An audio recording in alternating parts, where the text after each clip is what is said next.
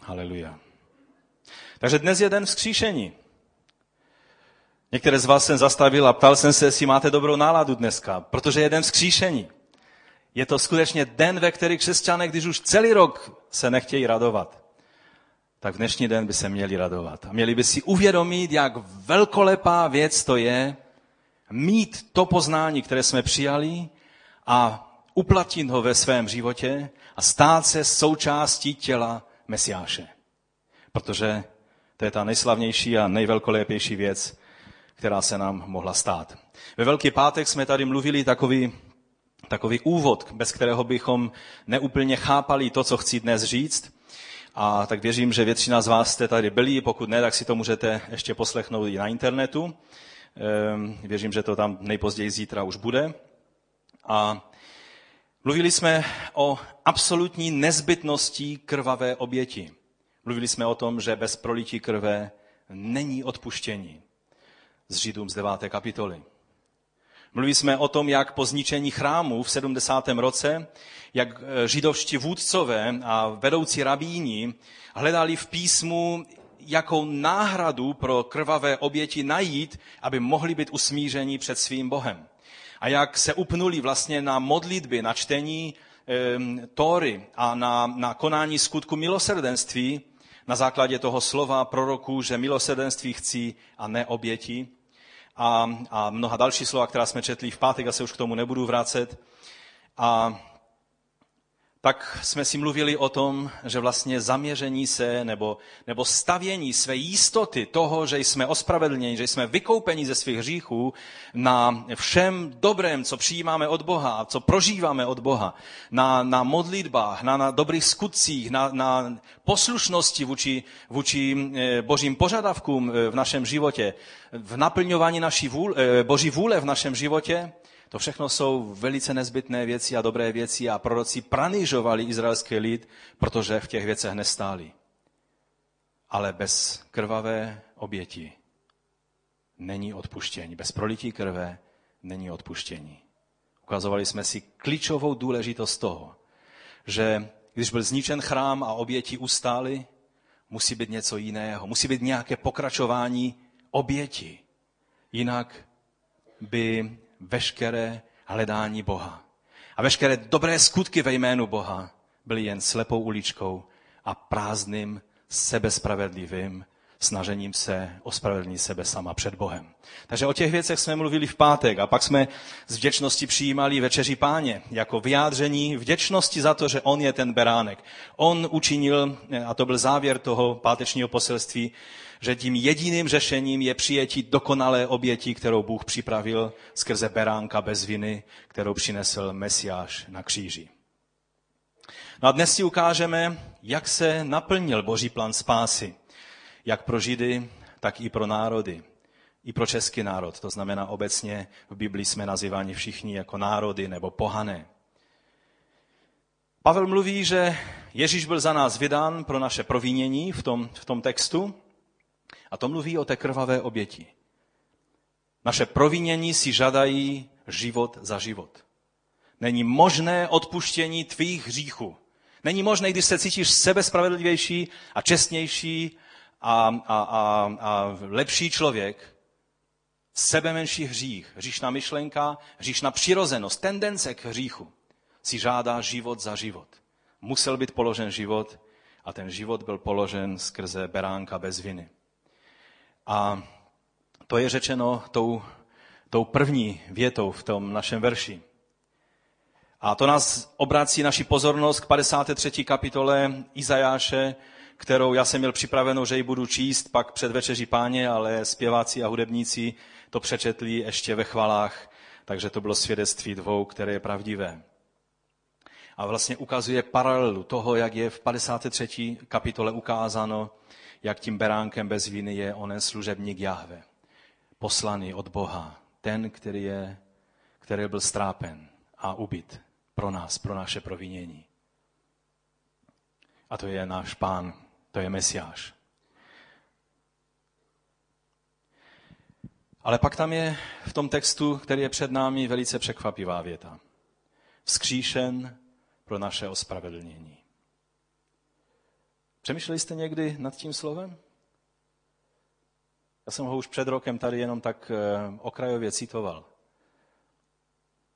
Vzkříšen pro naše ospravedlnění. Znamená to, že bychom nebyli ospravedlněni, kdyby Ježíš nebyl vzkříšen? Máme tomu tak rozumět? I když by zemřel na kříži a přinesl dokonalou oběť a nebyl by vzkříšen, hrob by zůstal zapečetěn, římské stráže by se proměnily v kostry římských stráží, protože by tam tak dlouho stáli,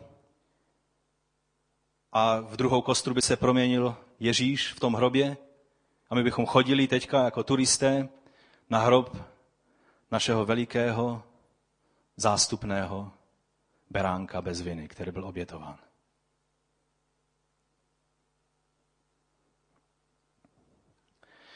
Copak jsme tomu špatně rozuměli doposud, když jsme mluvili, že odpuštění hříchů a ospravedlnění před Bohem je skrze krev Božího beránka? U vzkříšení krev netekla. Tam proudil život. Plnou, plnou mocí, plnou slávou. Víte, ten život proudil ještě dříve, než si ho učedníci a ženy uvědomili. Tak, jak jsme už mnohokrát tady říkali, ten kámen nebyl odvalen tím velkým andělem, mocným andělem kvůli tomu, aby Ježíše pustil ven. Ten kámen byl odvalen, abychom my všichni se mohli přesvědčit o tom, že ten hrob je prázdný.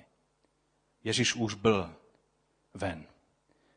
Už byl na cestě k nebeskému Otci, kde přinesl svou krev jako oběť zástupnou. Abychom pochopili, jak veliká, velkolepá věc se stala, když jsme mohli uvidět skrze ten odvalený kámen dovnitř toho prázdného hrobu. Abychom si uvědomili, jak důležitá věc je, že ten kříž zůstal prázdný. Ježíšovo tělo zůstalo sundáno a bylo dáno do hrobu.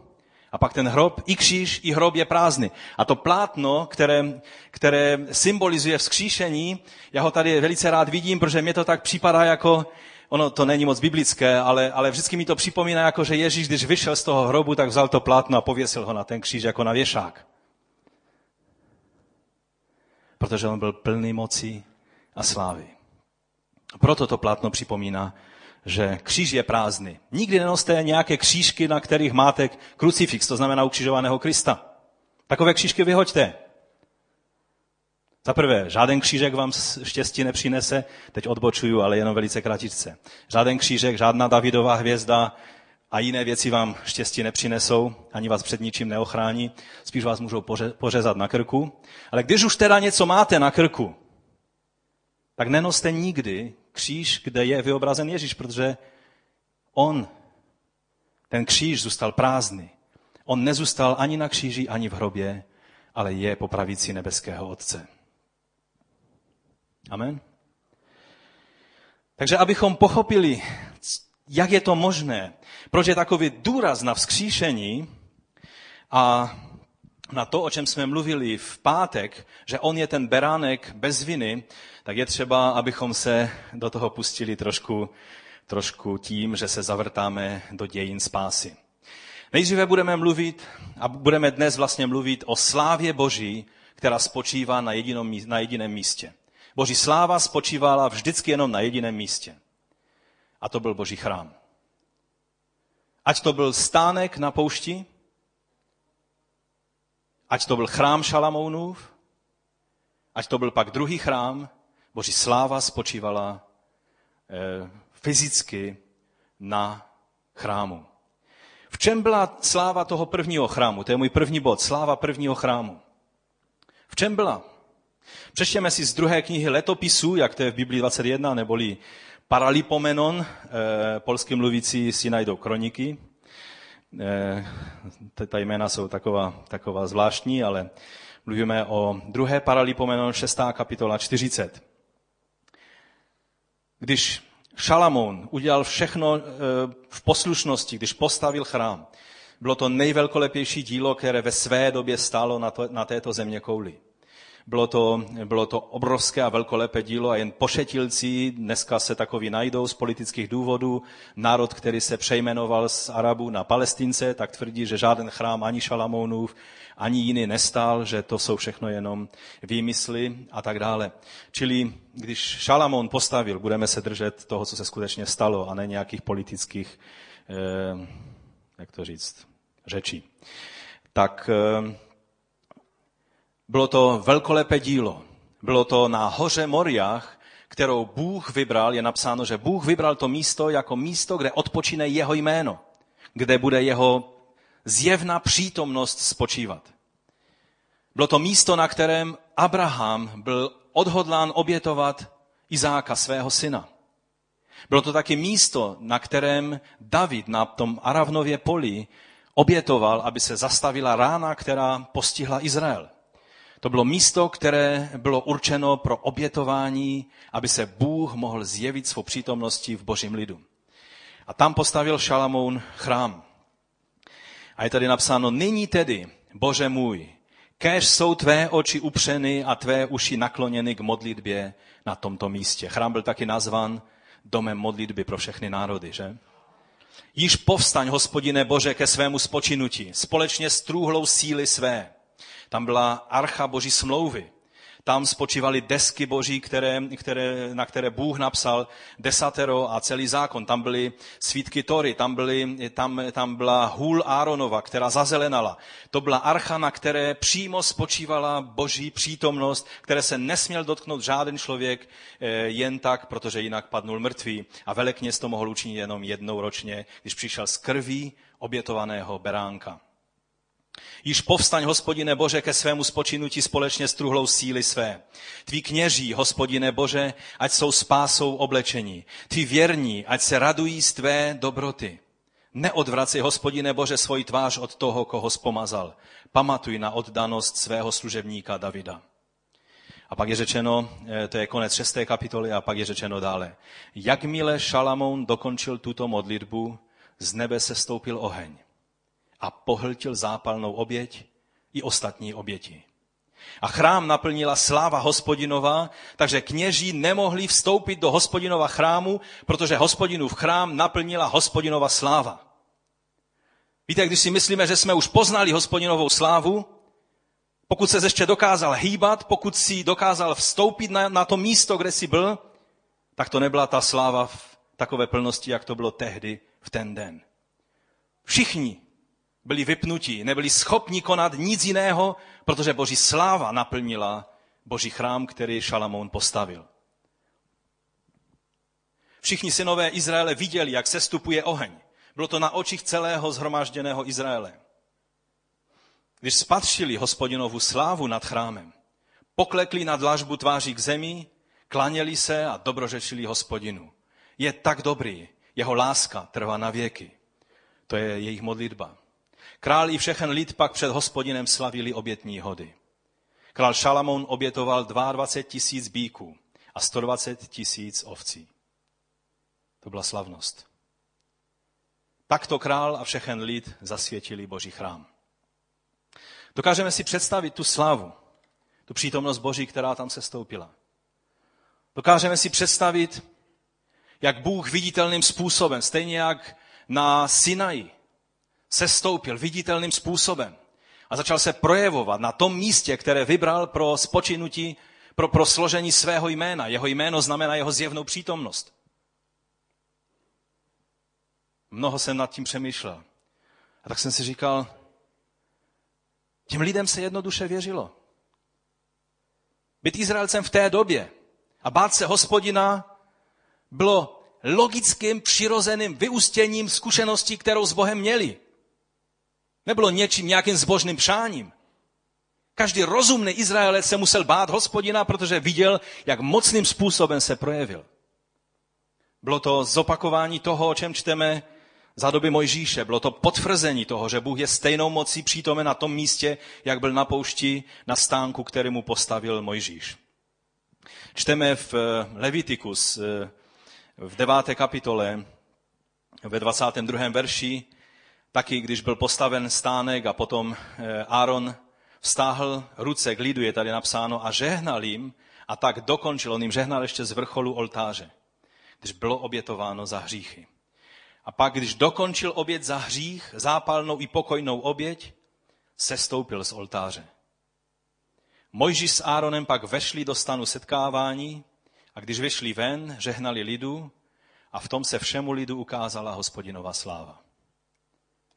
Od Hospodina totiž vyšlehl oheň a pohltil zápalnou oběť. I tučné kusy na oltáři. A když to všechen lid spatřil, vykřikli a padli na tvář. Ty a já bychom udělali přesně to též.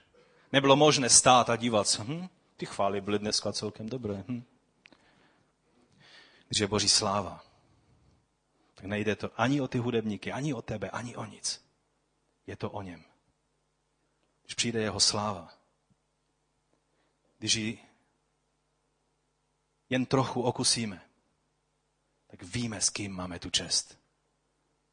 Když se zjeví Boží sláva, můžeme poznat jeho lásku, tak jak Šalamoun a jak lidé v té modlitbě, když sestoupila Boží sláva na ten chrám, tak první věc, která je napadla, řekli, že Bůh je plný lásky.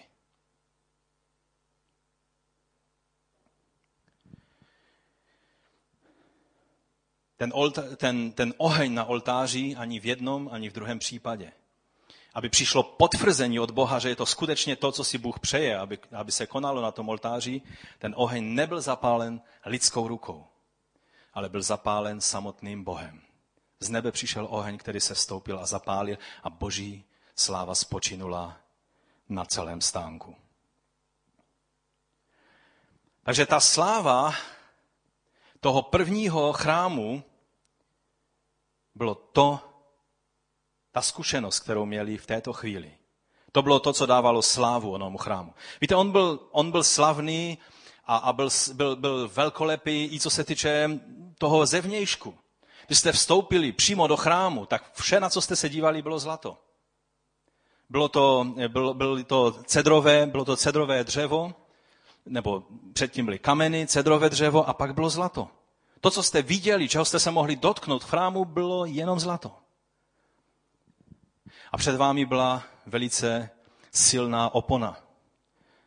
Byla to opona, která měla dvacet metrů výšku, deset metrů šířku, na dlaň roztaženou tloušťku.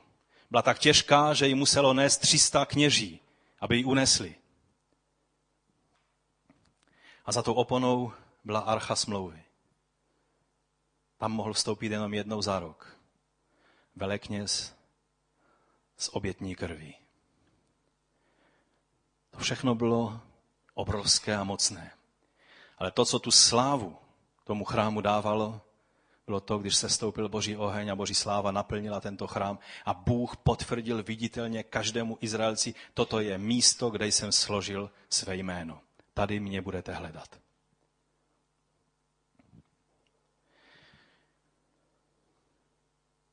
Židovská tradice praví, že když velekněz ve veliké bázni vstupoval za tu oponu jednou ročně na Jom Kippur neboli na Den smíření, tak jeho roucho muselo být přesně podle toho, jak bylo popsáno. Na okraji jeho roucha musely být zvonečky, aby vstupoval a když se pohyboval, tak ho bylo slyšet. Nebylo ho vidět, protože byl za oponou, ale bylo ho slyšet. Ale jelikož se mohlo stát, že on vstoupil nehodně, že nebyl hoden toho, aby byl veleknězem a Bůh by ho nepřijal a zabil by ho, protože tam byly dvě možnosti, buď vás Bůh přijal, nebo jste už nebyli. Tak mu, říjte se to takový praktičtí lidé, tak mu přivázali provaz kolem pasu. Protože nebylo možné, aby když by tam padnul mrtev, aby tam vstoupili a vynesli ho. Muselo by se čekat až na zasvěcení nového velekněze. A proto tím provázem byli připraveni, že když by se nehýbal a neslyšeli ty zvonečky, které potvrzují, že Bůh přijal jeho oběť, tak by ho vytáhli ven za ten provaz. Jen to ukazuje, jak, jak obrovská Boží moc se projevovala na tom místě, které Bůh vybral jako svůj chrám. A když najednou se pohnula opona a velekněz vystupuje, tak byla velká sláva. To byl ten okamžik, ve kterém každý Izraelec si oddechnul a řekl díky Bohu, Bůh je slitovný a i pro tento rok přijal naši oběť. Protože velekněz tam šel z krví beránka, který byl obětován za hříchy celého lidu. To byl ten okamžik, ve který se ukázalo, ano, Bůh přijal. Jsme lidem smlouvy. Bůh nás posvětil skrze krev, tak jak určil. A když Ježíš vystupoval z hrobu, ten hlavní signál, který nám dává, je Bůh přijal moji oběť.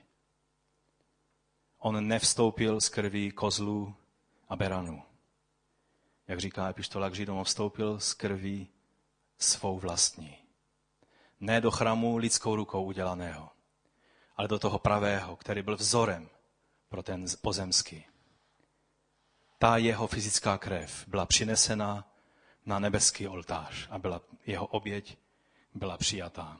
A vzkříšení potvrzuje, je to to, ta radost, to uvolnění, to osvobození, ten pocit té radosti, tak Bůh přijal naši oběť.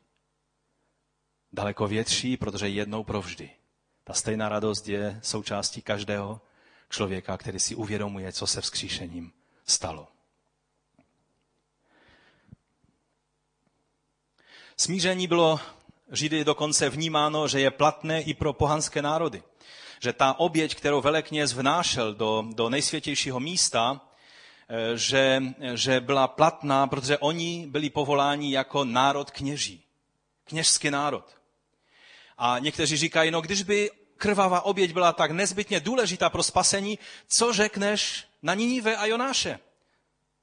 Obětoval tam něco Jonáš v Nínive? Co oni činili a co se jim stalo dostačujícím? Činili pokání a modlili se a postili a vyznávali své hříchy. Jsou tyto věci postačující pro spasení?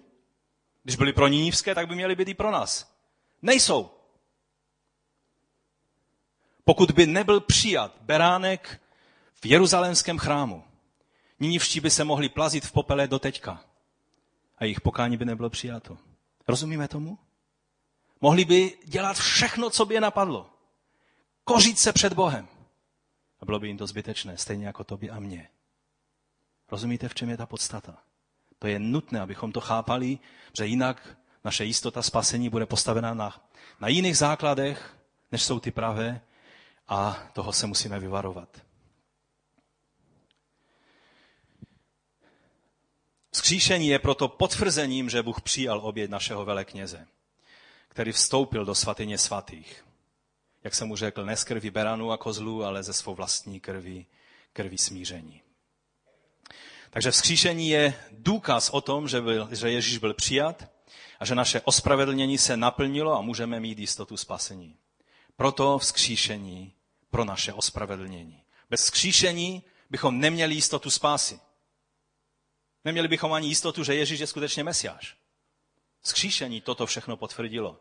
Ve skutcích, ve sedmnácté kapitole, myslím třicátý nebo třicátý první verš, tak apoštol Pavel to velice jasně v Aténách řekl, že vzkříšením Ježíše Krista, židovského mesiáše, Bůh poskytl důkaz nejenom toho, že je veleknězem, který byl přijat a který se vrací z místa nejsvětějšího před e, Izraelem, ale i pro celý svět, že Bůh jeho e, ustanovil jako toho, který snímá hřích celého světa. Takže jistotu spasení, kterou bychom měli založenou na našich modlitbách, na dobrých skutcích, a ne na krvavé oběti Božího beránka, to, je, to by byla falešná jistota. A Pavel nám ještě jednou ukazuje tuto pravdu v první Korinským patnáct sedmnáct, když říká, a jestliže nebyl vzkříšen Kristus, on to říká velice jasně, jestliže nebyl vzkříšen Kristus, vaše víra je marná. A on to ještě, ještě, ještě chce podtrhnout více, aby tomu rozuměli, ještě jste ve svých hříších, a pak říká věc, která by nás přímo děsila, pak tedy i ti, kteří zesnuli v Kristu, a my jsme jim udělali nádherný pohřeb vyznávající vzkříšení a, a spasení a život věčný, pak tedy i ti, kteří zesnuli v Kristu, zahynuli. Vzkříšení je to, na čem stojí jistota, že my, že naše víra není marná, že už nejsme ve svých hříších a že ti, kteří zemřeli v Pánu. Proto jsme mohli i na pohřbu naší drahé sestry Uršulky vyznat, že ona přešla ze, ze smrti do života. Je u Pána, v jeho slávě, protože zemřela v Kristu a Kristus byl vzkříšen, což je zárukou vzkříšení pro každého jednoho z nás. To byla sláva toho prvního chrámu. Pak přišel úpadek v Izraeli, protože víte, lidé můžou přežít, prožít a vidět sebevětší zázrak. Můžou vidět, jak Bůh zasahuje tou největší mocí. A víte, co je v nás? Za dva dny si řekneme, kdybych mohl vidět nějaký zázrak, možná bych i věřil. A za tři dny začneme pochybovat a za čtyři dny už jsme v odpadnutí. A tak to šlo i s Izraelem. Tlak vnějších národů byl na ně tak silný, že začali hledat jiné bohy. Začali hledat různé, různé náhražky. Začali dokonce se dostali tak daleko, že začali obětovat své prvorozené Molochovi. Ten Bůh, který udělal zázrak pro jejich prvorozené skrze krev beránka, že zachránil jejich prvorozené a v Egyptě jejich všichni prvorození Egypta zahynuli, najednou oni Molochovi, tomu té ohavné modle Amonovců, oni obětovali své děti. Nedávno byly e, archeology odhalené e, prostě důkazy o tom, že takovéto oběti dělali i lidé v Kartágu a vlastně tam odsaď byly, byly nebo že, že vlastně spíše v Kenánu nebo v zemi kananejské, ty kananejské národy byly zdrojem toho, co se pak i provozovalo e, v Kartágu a na dalších místech. K tomu se uchylili Izraelci a co, jak reagoval Bůh? Toho bylo samozřejmě víc, já nechci mluvit celé dějiny, přece je známe. Ale pak postupně se království se rozdělilo, pak nejdříve přišla zkáza na severní část království. Mnozí lidé ze severního království se stáhli k Jeruzalému. Jeruzalém se tehdy naplnil lidmi, celé okolí Jeruzaléma. Mnozí lidé, kteří se přidali k Judejcům a Benjaminovcům a Levitům, kteří byli součástí toho, toho, toho jižního království, tak pocházeli z těch deseti kmenů, které vlastně se ztratily a které byly odvedeny do Asýrie. Byli odvedeni hlavně šlechta a všichni lidé, kteří měli nějaký vliv na tento národ. Ale to ještě nebylo to nejhorší. Pak přišel Nebukadnezar, protože i Juda pokračoval v říších toho severního království. Přišel Nebukadnezar a zničil město i, i chrám. A lid šel do babylonského zajetí. Tak skončila sláva toho prvního chrámu. Chrám byl zničen. A víme, jak proroci mluvili ještě z doby toho prvního chrámu, jak, jak varovali, jak napomínali lid, že spoléhaní pouze na to, že si mohu žít, jak chci, protože Bůh opatřil způsob spásy jsem lidem smlouvy. To bylo to, o čem mluvili proroci, o čem jsme mluvili v pátek. Já chci, abyste stále to drželi nějak v té perspektivě. Bez chrámu není možné, aby byly přinášeny krvavé oběti. Bez chrámu není možné, aby bylo vykoupení lidu dokonáno a chrám byl zničen. Bůh vzal tuto jistotu, na kterou se spoléhali a žili si po svém lidé. Čili je vidět, že ty věci musí být v plnosti. Nejenom odděleně, nějak, nějaké to, že, že, že přijdeme jednou za čas a máme, máme účast na večeři Páně, to nás nespasí. Ale je to spasitelná věc, pokud víme, jak ty věci jsou a pokud žijeme svůj život, který odpovídá tomu, že jsme spaseni lidé. Pak můj druhý bod je sláva druhého chrámu. V čem byla sláva druhého chrámu? Za doby Ezdráše a Nehemiáše a Jošuji začal být stavěn druhý chrám.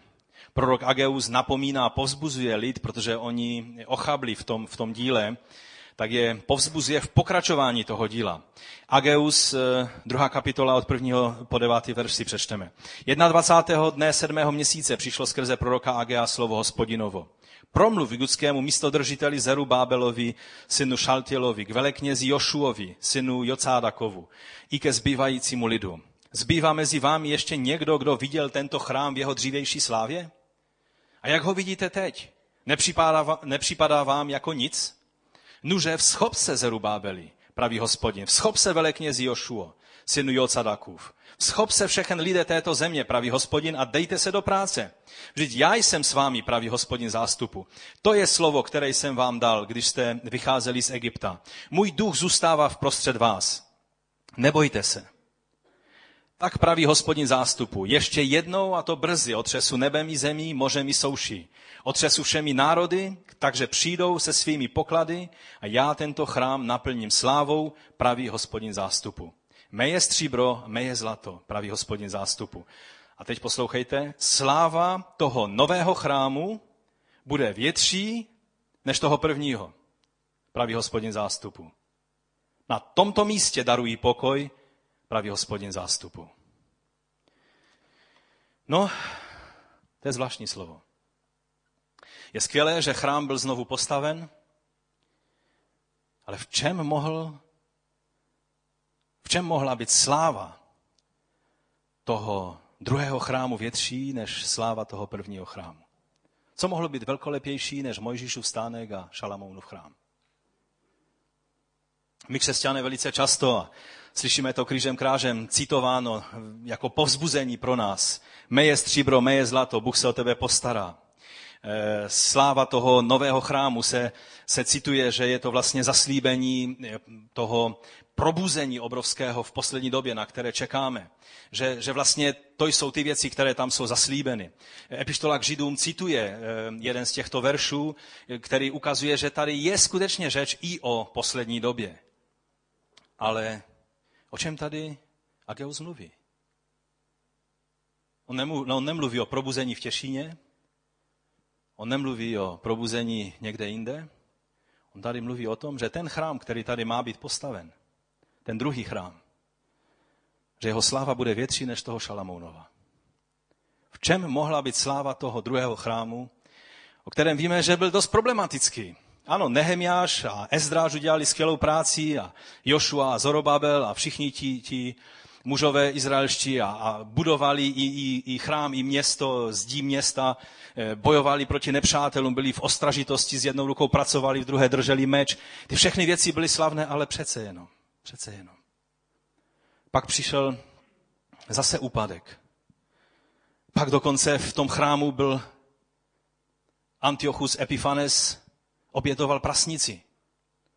Chrám byl zneúctěn a, a byly zastavené oběti. Pak makabejští ho museli znovu očistit a Bůh udělal pro ně zázrak, že měli ten olej, který nám připomíná vlastně svátek Chanuka. A pak přišla doba Herodese Velikého, člověka, kterého bychom si nikdo z nás nepověsili na stěnu jako našeho velikého eh, duchovního vůdce. Byl to jeden z nejhroznějších vládců, kteří, kteří existovali, ale měl jednu vlastnost. Byl veliký megalomán a velice rád stavěl. Když přijedete do Izraele, tak co tam je postaveno z prvního století, to stavěl Herodes Veliký. Jeho kameny ve zdech chrámu od těch tureckých a jiných poznáte tím, že jeho kameny za prvé jsou obrovské a za druhé vždycky mají nádherně obdělaný rámeček. Ty jiné jsou tak jenom otesané a ty jeho, každý kámen má nádherný rámeček. Ale Herodes byl člověk, který přece jenom, jenom tím svým jménem, tím svým obličejem a těma svýma rukama znečistil to místo. Jak může být sláva tohoto chrámu větší než sláva toho prvního? Největší král, nejmoudřejší, nejslavnější, který, který byl dán Izraeli, Šalamoun, postavil tento první chrám.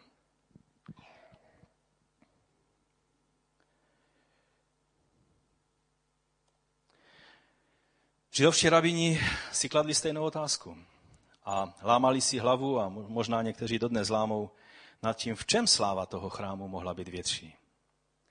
Kalvin zašel tak daleko, že onu Herodovou přestavbu toho druhého chrámu nazval satanovým podvrhem, který měl zmást lidi od toho, co skutečně Bůh chtěl konat.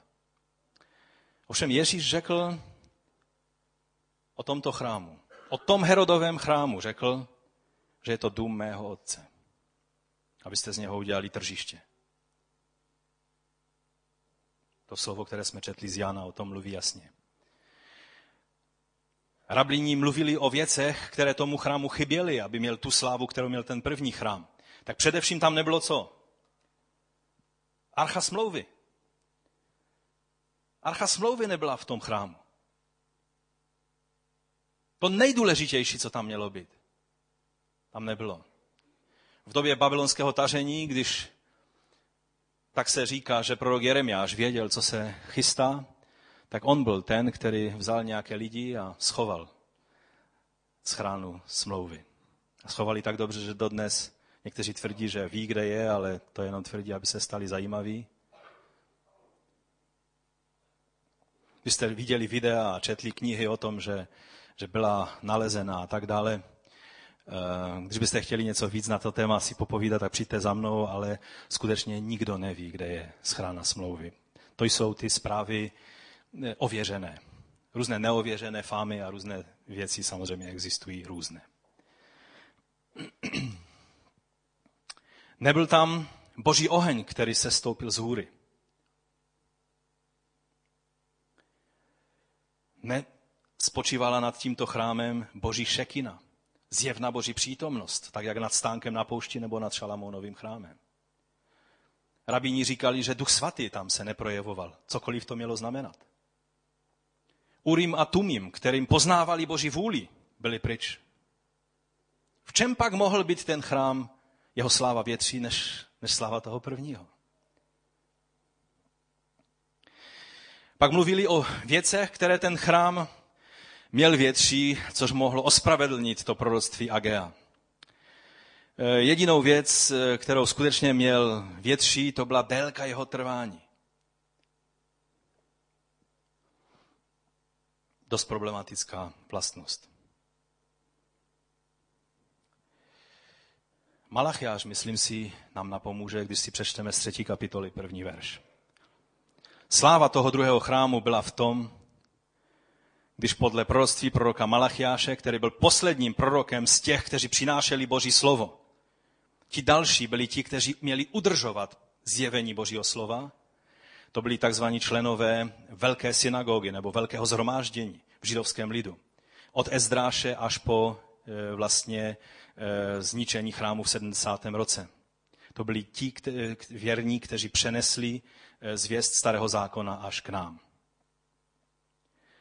Malachiáš tři jedna. Hle, už posílám svého posla, aby připravil cestu přede mnou. Přede mnou, říká Hospodin, říká Jahve. Pak náhle přijde do svého chrámu panovník. Náhle znamená bez varování, bez toho, aby vám to stále znovu a znovu říkal, teď už se připravte, protože teď už jdu. Tou přípravou bylo hlásání pokání Jana Křtitele. A pak náhle přijde do svého chrámu panovník, po němž se ptáte. Anděl smlouvy, po němž toužíte. Ale už přichází pravý Hospodin zástupu. Tady Pán mluví o sobě jako v první osobě a pak mluví o tom poslaném poslovi smlouvy, který je tím panovníkem, který vstoupí do chrámu. To nám ukazuje na to, že když Bůh je sám, není sám. Je více osob nebo osobností v božské bytosti. Jan Křtitel byl tím poslem v duchu Eliášově.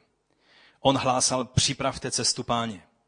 A pak přišel Pán Ježíš a vstoupil do toho chrámu. Nesestoupil oblak šekina Boží.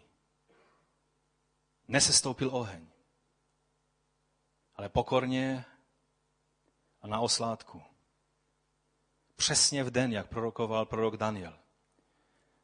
Když bylo dáno sedmdesát sedm let, to znamená čtyři sta devadesát let izraelskému lidu, než přijde Pán. A tam je u Daniele pak řečeno, že pak vstoupí Pán do svatyně a bude zastavena oběť. Tam je řeč o tři a půl letech. Ježíš sloužil tři a půl let na této zemi, než, než položil svoji oběť.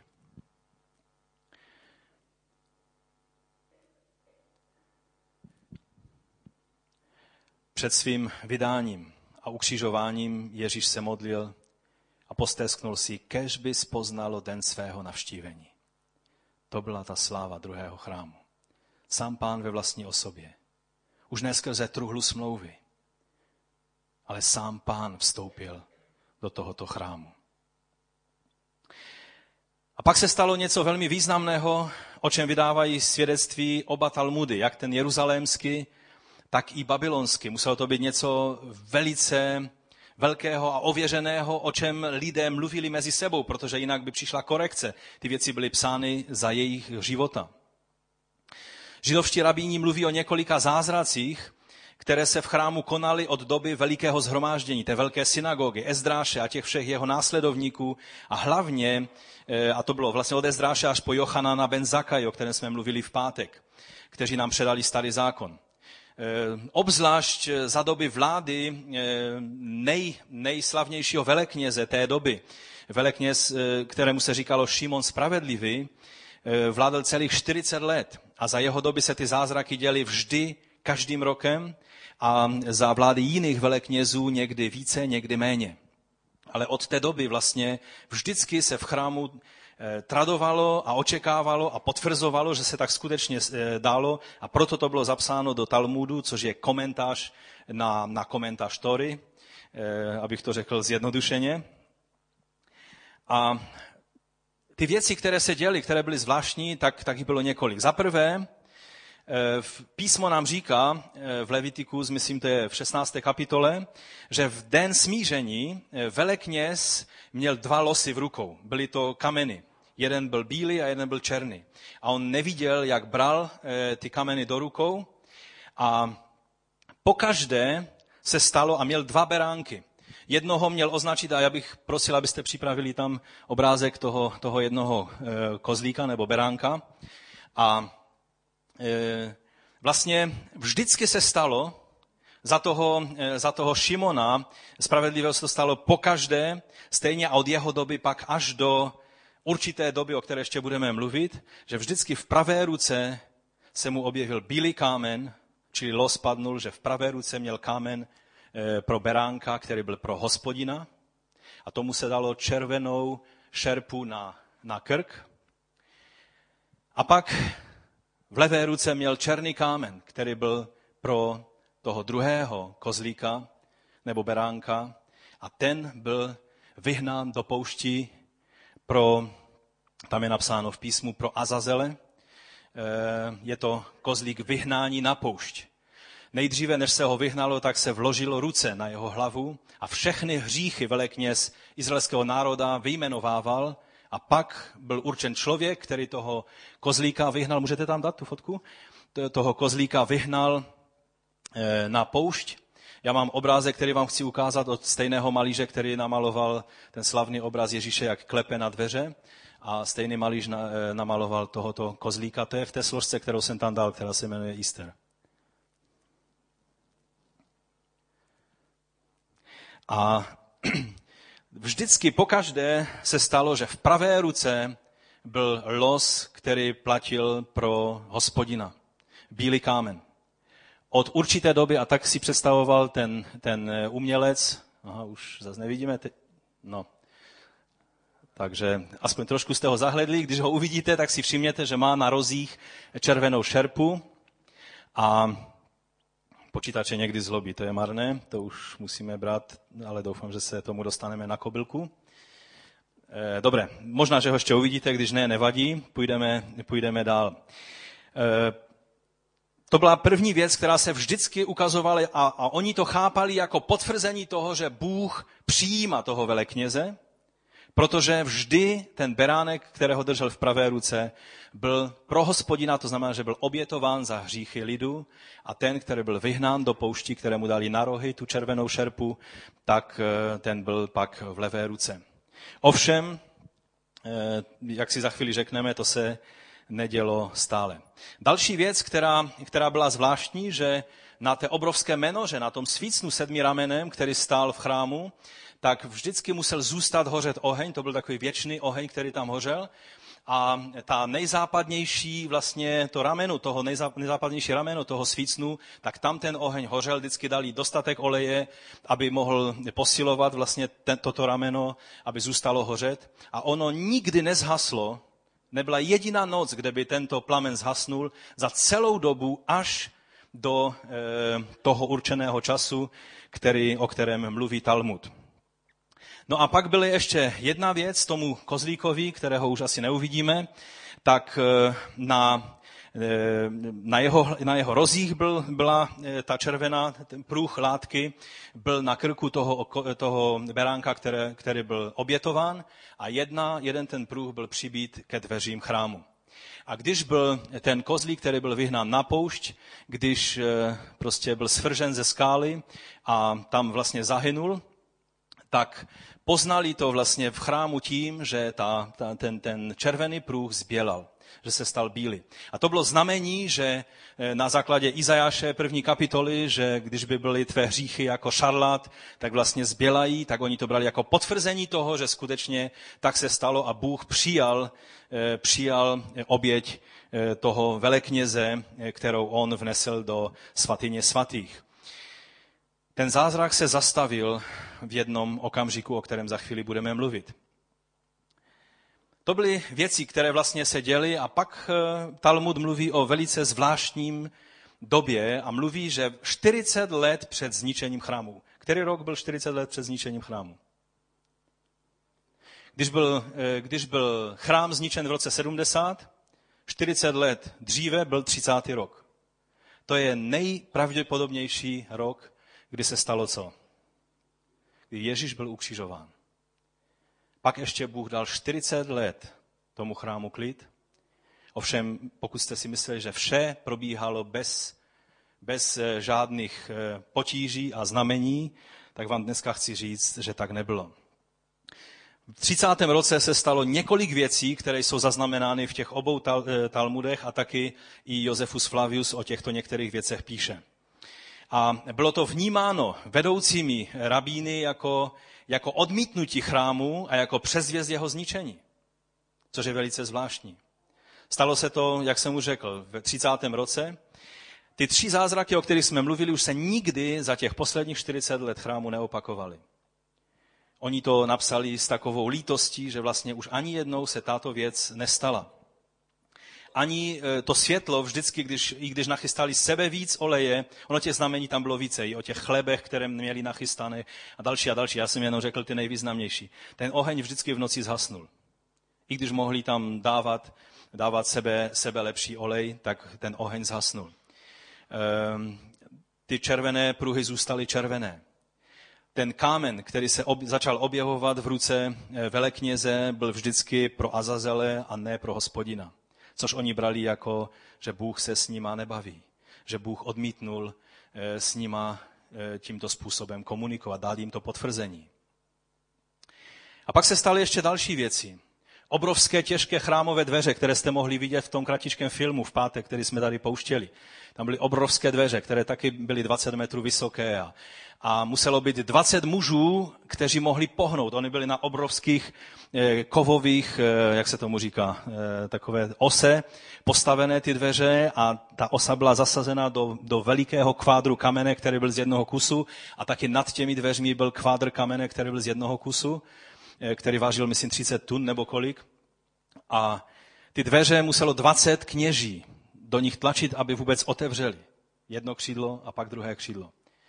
A najednou v třicátém roce na Paschu se ty dveře otevřely sami. A od té doby se otevíraly velice často sami. A oni to brali jako znamení, které ukazuje, že Boží sláva je pryč z toho chrámu. Johannan ben Zakaj, který ještě tehdy musel být velice mladý. Když se to stalo poprvé, tak údajně řekl, eh, promluvil k těm dveřím a říká: svatyně, svatyně, já vím, co je s tebou. Protože se otevíráš na to, jak říká Hospodin, že Liban, Libanone, Libanone, to je citování prorockého slova. Otevři své dveře, ať přijde oheň a pozře tvé cedry. To bylo slovo, které neřekl křesťanský pastor, to řekl, to řekl eh, rabín a je to zapsáno v, v Talmudu. A pak se stala další věc. Sanhedrin se v tom stejném čase musel přestěhovat ze své velice významné místnosti, kterou, kterou oni používali pro svá setkání, která byla v těsné blízkosti nejsvětějšího místa, najednou se museli přestěhovat do místnosti na tržišti chrámovém. Byla to ještě součást chrámu, ale byly o tom spory, protože vlastně to byla část, kterou Herodes přistavěl, takže někteří Židé odmítali toto uznávat jako součást chrámu. A Sanhedrin se z té slavné místnosti, která byla tesaná, měla mnohé kamenné sloupy, se museli přesunout do velice potupného místa. Stalo se to na Paschu v roce třicet. Je to zaznamenáno v obou Talmudech. A taky Josefus o tom píše. Poslední setkání, které tento Sanhedrin měl, jednal o velice zvláštní věci. Co uděláme s Ježíšem? Pak rozhodli o tom, že bude vydán římské moci a bude ukřižován. A pak ve tři hodiny odpoledne, v čase, kdy beránci, kteří byli přineseni do chrámu rodinama, které přicházeli do Jeruzaléma, aby obětovali beránka paschálního, tak čekali na tuto hodinu, třetí hodinu odpoledne, aby beránci mohli být začít zabíjeni, aby mohli e, světit svátek Paschy, aby ho mohli sníst vlastně před půlnocí se, se, se svou rodinou. E, ti beránci museli být zabiti v chrámu. Přesně v tom čase přišlo veliké zemětřesení, které pohnulo i chrámovou horou. A jsou záznamy, že obrovský kámen, který byl nad oponou, tak byl prolomen. Opona, čteme v Božím slovu, byla roztržena. Ty obrovské dveře se otevřely poprvé.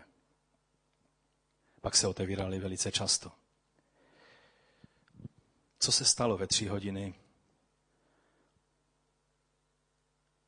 čtrnáctého Nisanu, to jest v předden, nebo vlastně v večer, kdy měla začínat Pascha. Ve tři hodiny odpoledne na stejné skále hory Moria, kde obětoval Abraham, kde obětoval David, kde stal chrám, součástí téže skály je místo, kterému se říkalo Golgota. A tak na tom místě byl kříž. A na tom kříži visel náš Pán Ježíš Kristus. U Matouše v dvacáté sedmé kapitole ve čtyřicátém šestém verši čteme: okolo třetí pak Ježíš hlasitě, to není dobrý nápad teďka tady s mobilama, co si dělat. Okolo třetí pak Ježíš hlasitě vykřikl: Eloi, Eloi, lama sabachtani. To jest: Bože můj, Bože můj, proč jsi mě opustil? Když to uslyšeli někteří z kolem stojících, říkali: ten člověk volá Eliáše. Jeden z nich rychle odběhl, vzal houbu, naplnili octem, nabodl na prut, dával mu napít. A ostatní říkali: neho, uvidíme, jestli mu přijde na pomoc Eliáš. Oni vůbec nevěděli, oč tady jde. Ježíš znovu hlasitě vykřikl a vypustil duši. V té chvíli se chrámová opona roztrhla ve dví od zhora až dolů, země se třásla a skály pukaly. A jak víme, tak nejenom skály, ale i obrovské kameny, protože co mohlo vyhnat Sanhedrin ze svého místa? Nebyla to římská autorita, protože Římané nezasahovali do náboženských věcí izraelského lidu. Nebyla to, nebyla to žádná jiná okolnost.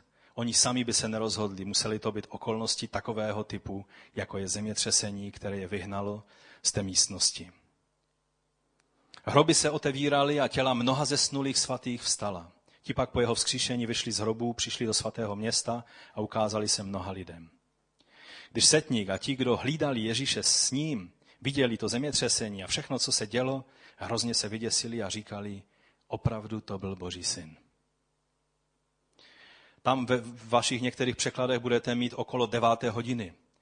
nesmíme tím být zmatení, protože devátá hodina u Židů samozřejmě je třetí hodina odpoledne, protože se to počítá od šesté hodiny ranní. Byla tam tma. O té tmě se pak učenci v prvních stoletích po Kristu dohadovali, včetně Tertuliana, který o tom píše a, a cituje tam nějakého, nějakého historika Taluse, který, který zaznamenal tu tmu a říkal, že to bylo obrovské zatmění slunce, které bylo vidět až do Aten a, a na dalších místech v celé té oblasti vlastně Blízkého východu. A Tertulian říká, jak to mohlo být zatmění slunce, když byl úplně k měsíce. Nebylo možné, aby to bylo zatmění slunce. Ta tma byla nadpřirozená. Čili ona byla zaznamenána historiky, akorát si nevěděli rady s tím, co způsobilo tu tmu. A bylo zemětřesení. Ve třetí hodině odpoledne, kdy Ježíš odevzdal svého ducha do rukou svého otce. To byl rok třicet, čtyřicet let před zničením chrámu. Byl to den, kdy Boží sláva definitivně opustila tento chrám. A Bůh spečetil jeho osud. Proč? A teď se blížíme k závěru. Proč? Co bylo o ním třetím chrámem, že Bůh se rozhodnul ten druhý chrám odstranit z cesty?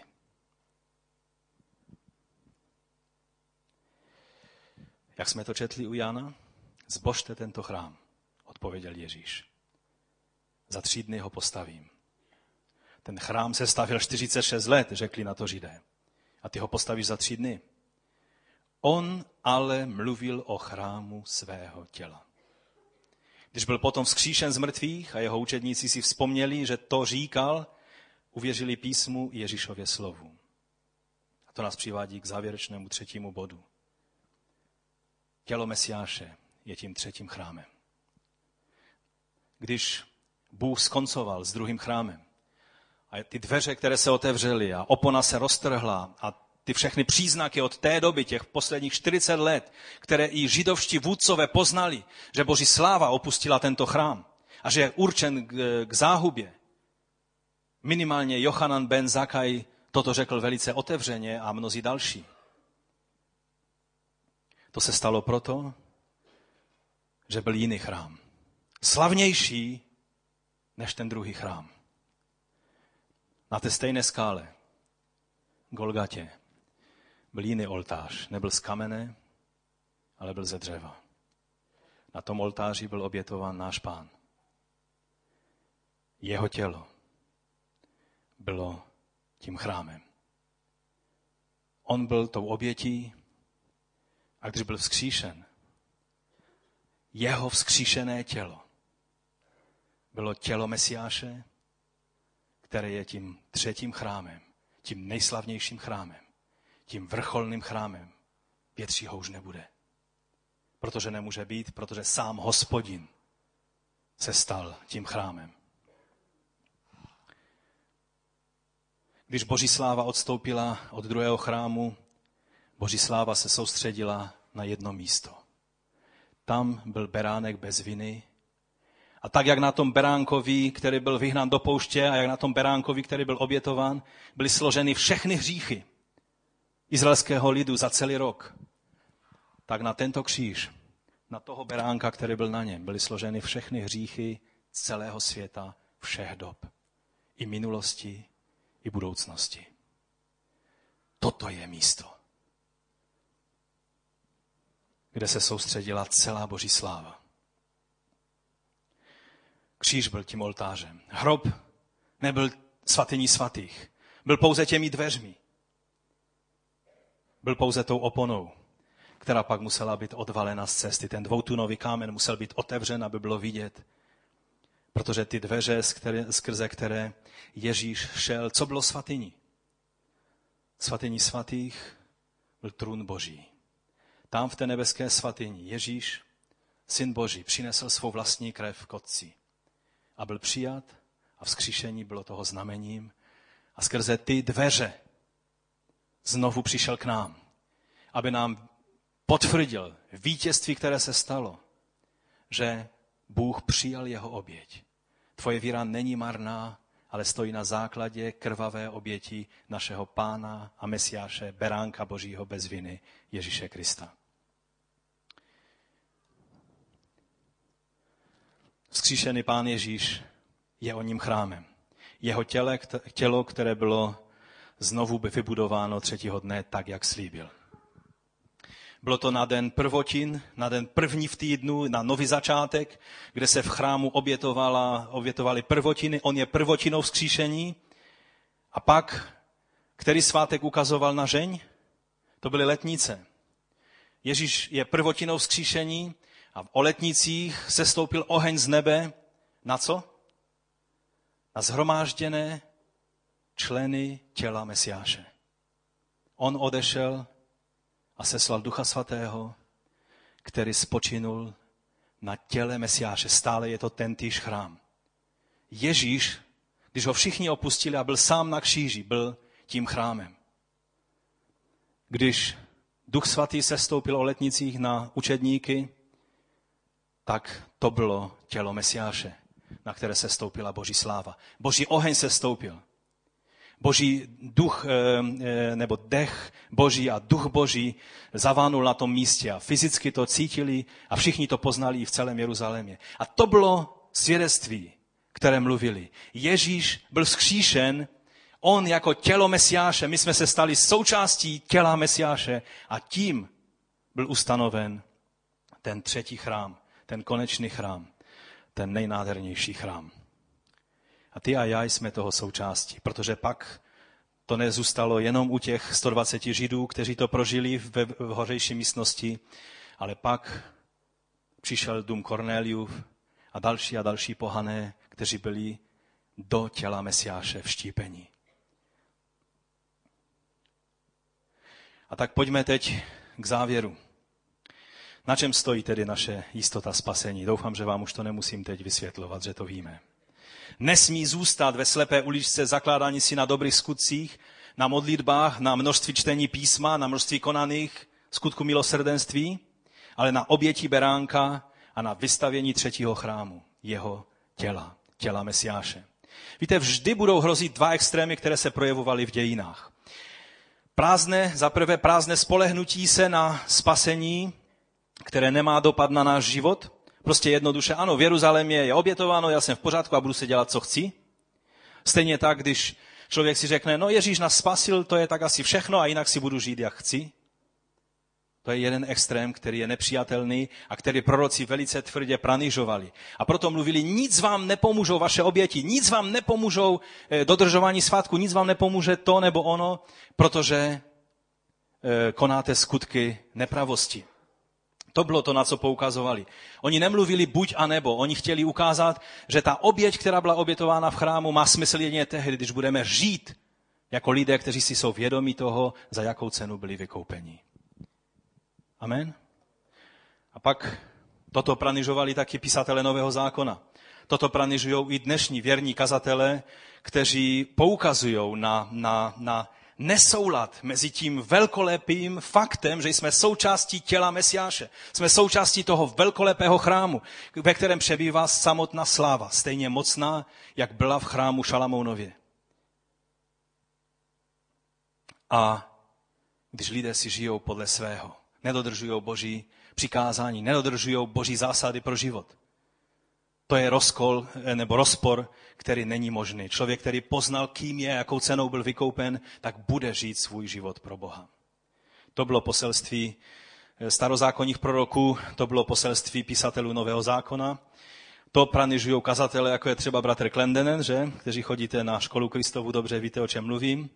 A to věřím, že velice často zaznívají z této kazatelny. Pak existuje druhá Druhý extrém, slepá ulička spolehnutí se na svou vlastní spravedlnost před Bohem. Stejná chyba, o které jsme mluvili v pátek, spolehnutí se rabínského judaismu, že vlastně, když není krvavá oběť, vystačí naše modlitby, vystačí naše dobré skutky, vystačí to, že čteme Tóru dostatečně často a ve správné okamžiky a na tom se zakládá naše spravedlnost. Je to slepá ulička, do které se mnozí křesťané v dějinách dostali, kdy začali, začali své své posvěcení, svůj svatý život klást jako základ toho, na čem stojí jejich spasení, a tím se chtěli ospravedlnit před Bohem a jsou nepřijatelní pro Boha. A ta správná cesta, to správné řešení je ani ne rabínský judaismus skutků a spoléhání na jiné zástupné nástroje vykoupení, ani ne spoléhání se jenom na, na rituální oběti a tyhle všechny věci, ale je vlastně mesiánský judaismus, kdy naše spolehnutí je na to, že jsme součástí toho třetího chrámu. Chrámu těla Mesiáše, těla Kristova. Je to spolehnutí se na Mesiáše.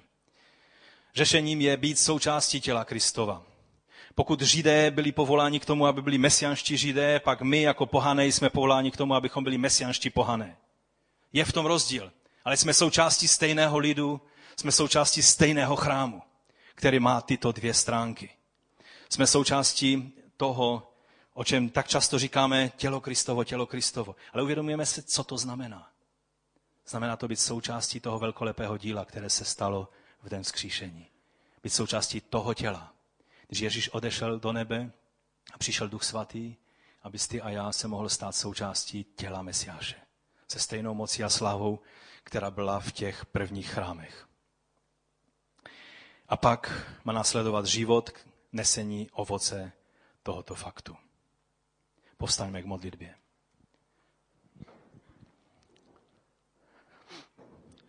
Možná toho bylo příliš, co jsme dneska slyšeli. Možná si řekneš, jak to všechno, jak to všechno si mám zapamatovat, jak tomu mám rozumět. Je to velice jednoduché.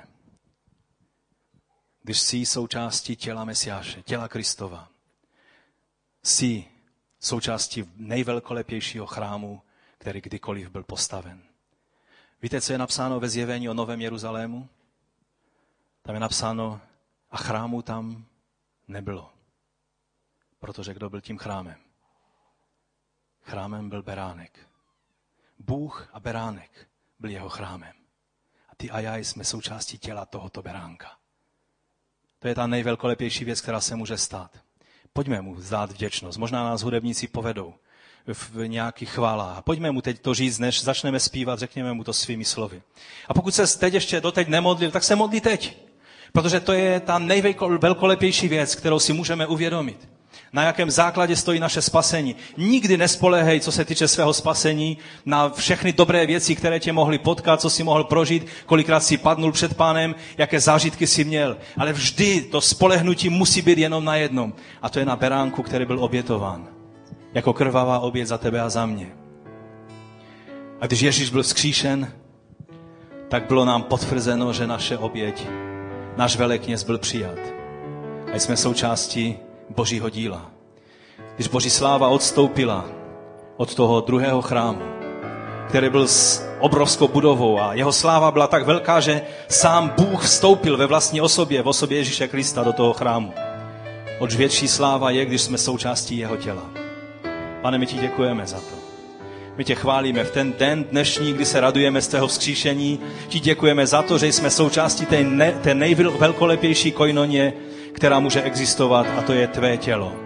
To je být součástí tvého těla. Pane, já ti děkuji, že jsi nás neponechal, že to opatření bylo uděláno i pro pohanské národy, jako byl náš národ. Že z nás povolal do stejné slávy, jako si povolal izraelský národ. Že jsme součástí tvého lidu. Pane, my ti děkujeme za to, že můžeme se radovat v tom, že tvoje sláva, sláva Ducha Svatého spočívá na tomto chrámu. Že ty jsi ten, který spočíváš svou přítomností na životě každého jednoho z nás. Dej nám, Pane, milost, abychom byli těmi živými kameny, kterými je budovan ten tvůj dům. Abychom byli dobrými reprezentanty tvého království.